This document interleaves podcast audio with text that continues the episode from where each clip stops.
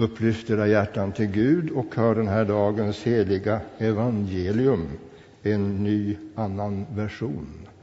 Jesus kom tillbaka till Kana i Galileen där han hade gjort vatten till vin. En man i kunglig tjänst hade en son som låg sjuk i Kafarnaum. Och när han fick höra att Jesus hade lämnat Judeen och var i Galileen sökte han upp honom och bad honom komma ner till Kafarnaum och bota hans son som låg för döden. Jesus sa till honom, om ni inte får se tecken och under så tror ni inte. Ämbetsmannen sa, Herre, kom innan mitt barn dör. Jesus svarade, gå hem, din son lever.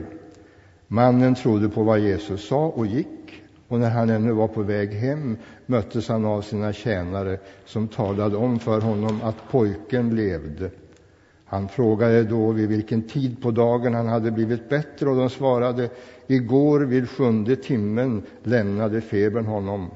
Då förstod fadern att det hade hänt just när Jesus sade till honom din son lever och han kom till tro liksom alla i hans hus. Detta var det andra tecknet och Jesus gjorde det när han hade kommit från Judeen till Galileen. Så lyder det heliga evangeliet.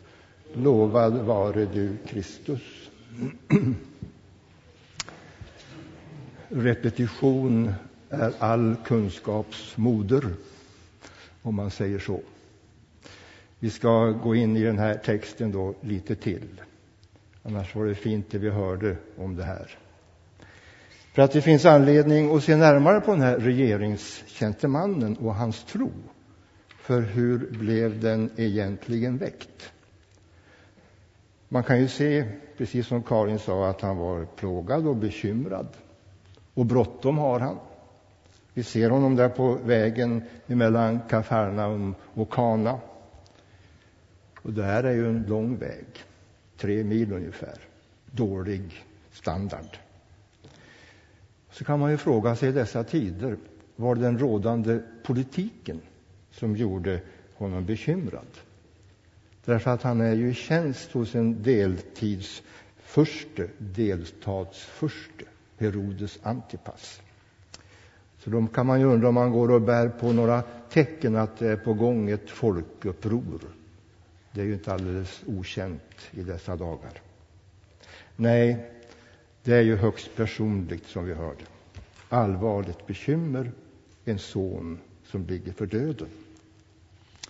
Och han hade säkert prövat både det ena och det andra. En beprövad huskur, judiska och romerska läkare, kloka gubbar och gummor. Ingenting hade hjälpt. Tidigare hade han sett ner på dem som hade sprungit benen av sig efter sådana här helbrägdagörare. Och nu så fanns han ju där själv.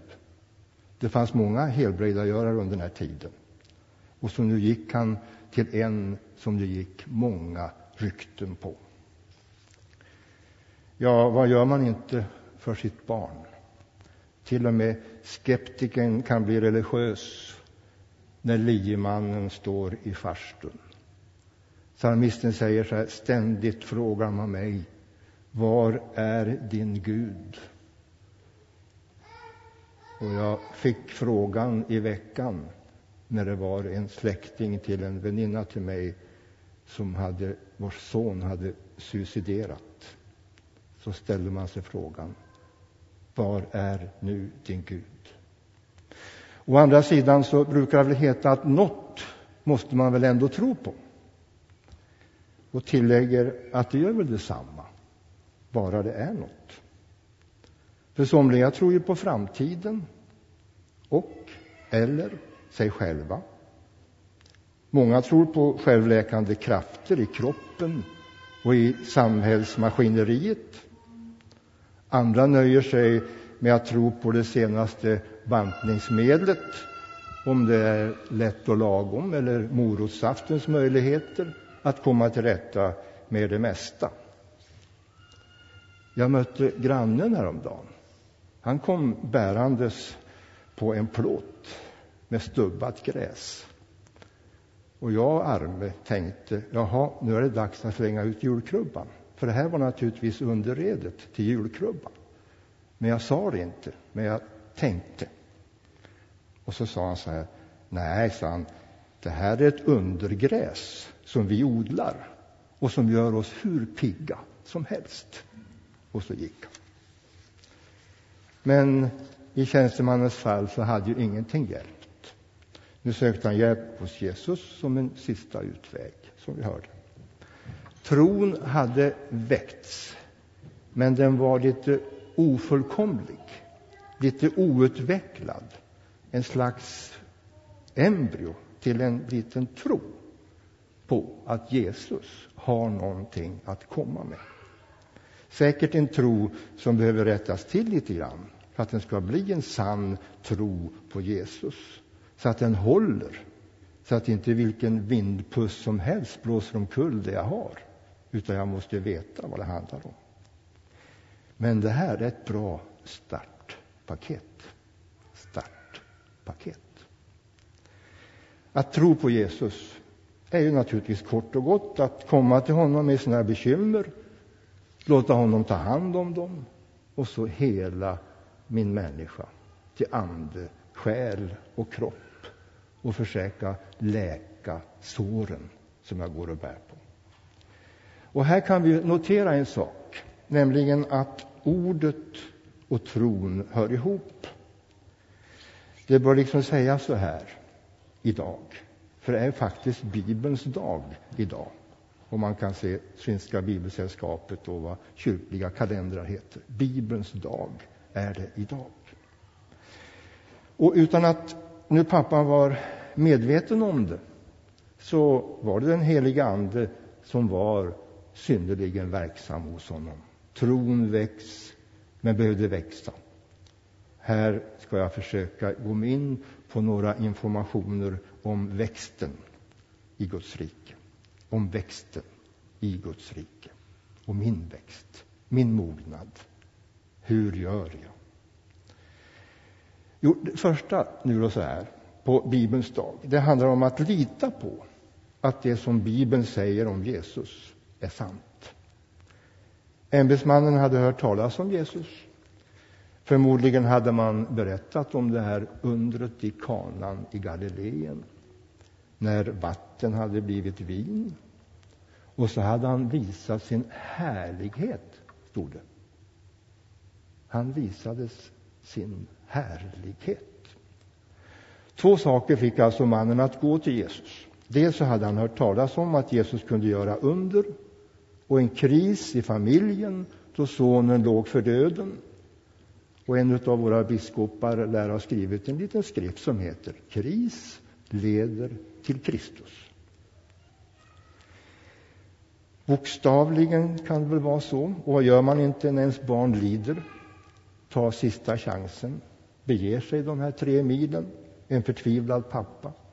Utvägen och ansträngningen är påtaglig. Men så kommer han då till Jesus. Och Jesus är ju inte så snäll emot honom. Därför att det är ju ironi i rösten.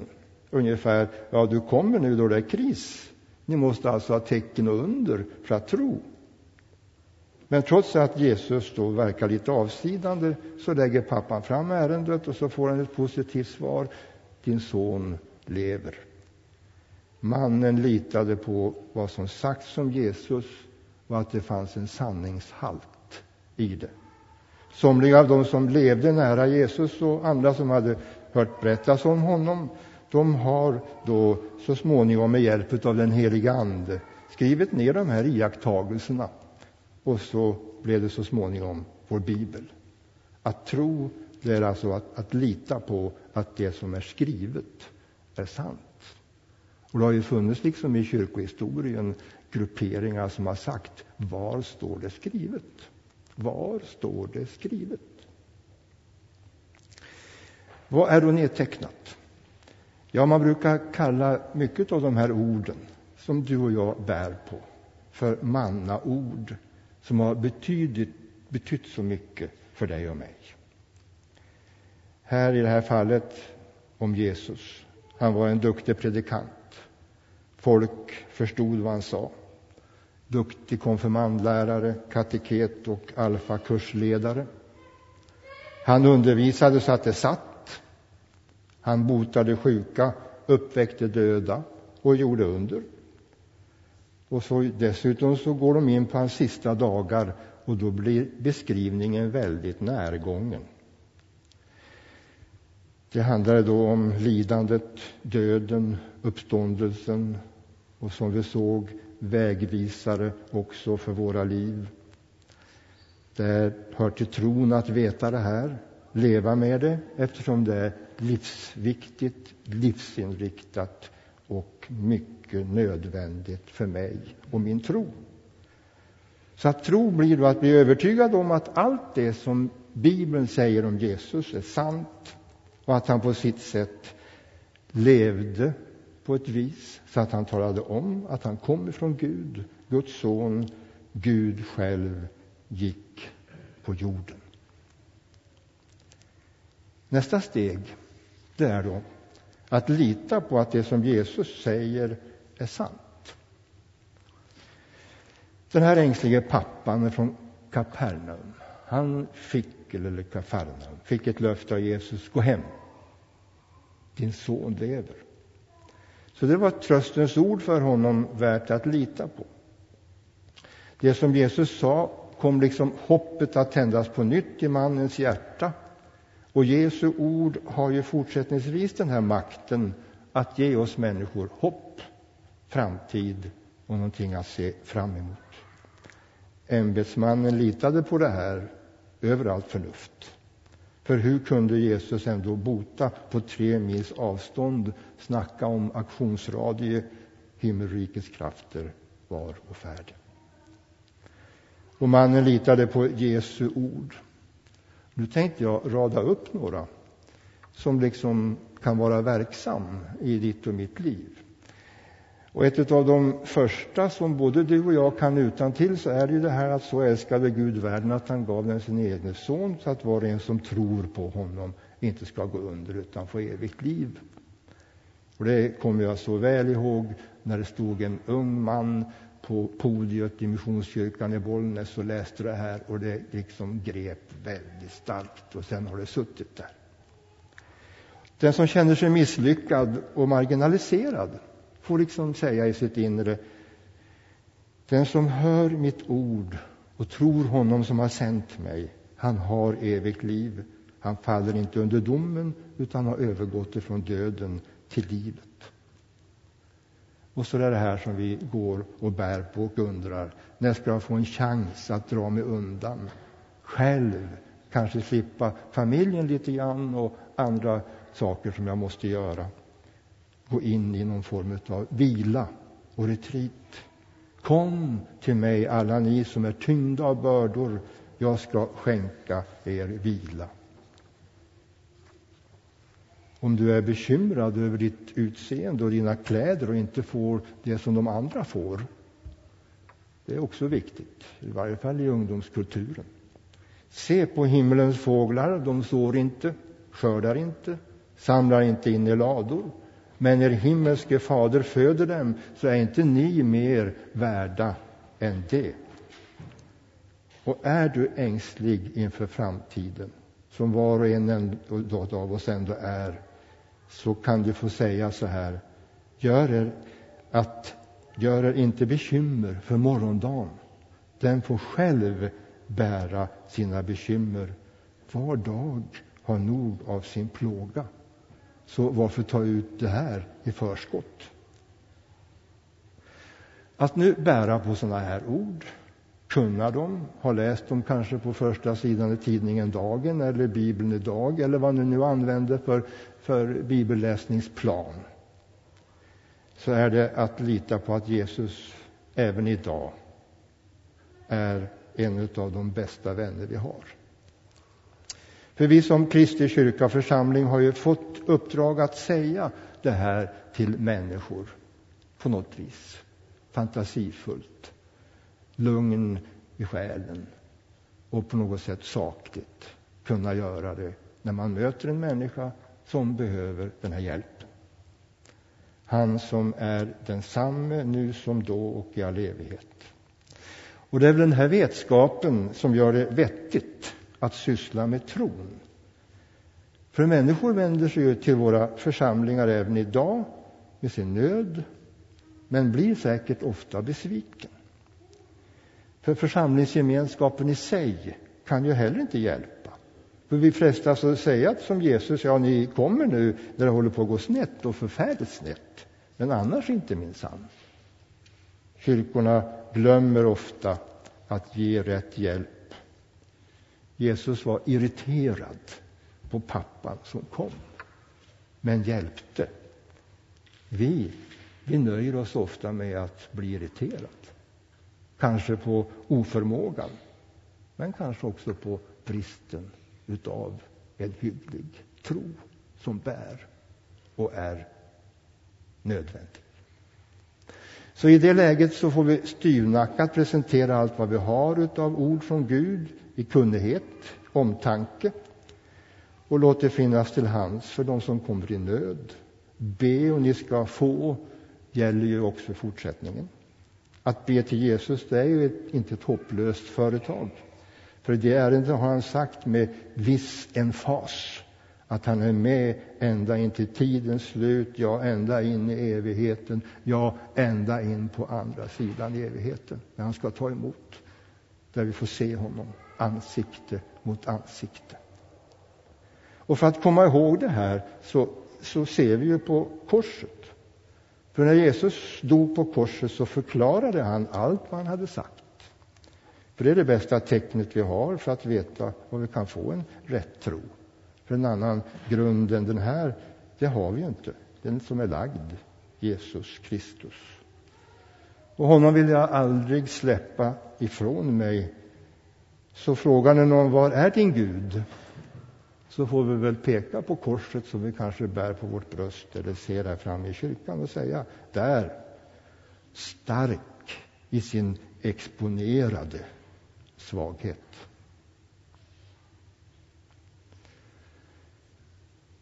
En liten, liten, så här liten överkurs.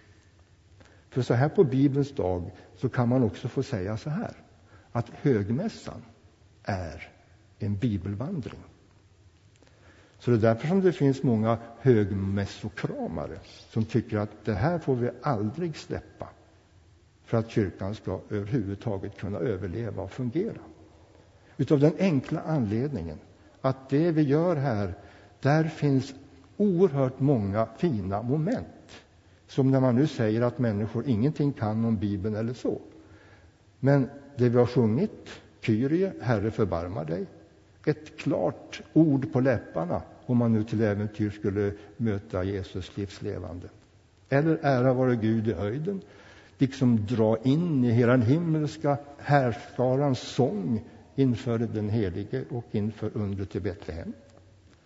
Gå in i templets alla stora härliga änglar och så sjunger man helig, helig Herre Sebaot, hela jorden är full av din härlighet. Eller det som sades, Johannes döparen hade det på sina läppar och det vi också fick säga idag i anslutning till det här ämnet och till det här budskapet. Se Guds lam som borttager världens synder. Och sen har vi Guds ord och sen har vi böner och sen har vi precis mönstret efter synagogan, det israeliska och det judiska bakgrunden som en av professorerna i Uppsala har sagt att det kan vi aldrig släppa om det inte ska vara en bra, riktig och härlig gudstjänst med de ingredienserna forever and ever, från nu och alltid, förhoppningsvis även hos oss. I Jesu namn. Amen.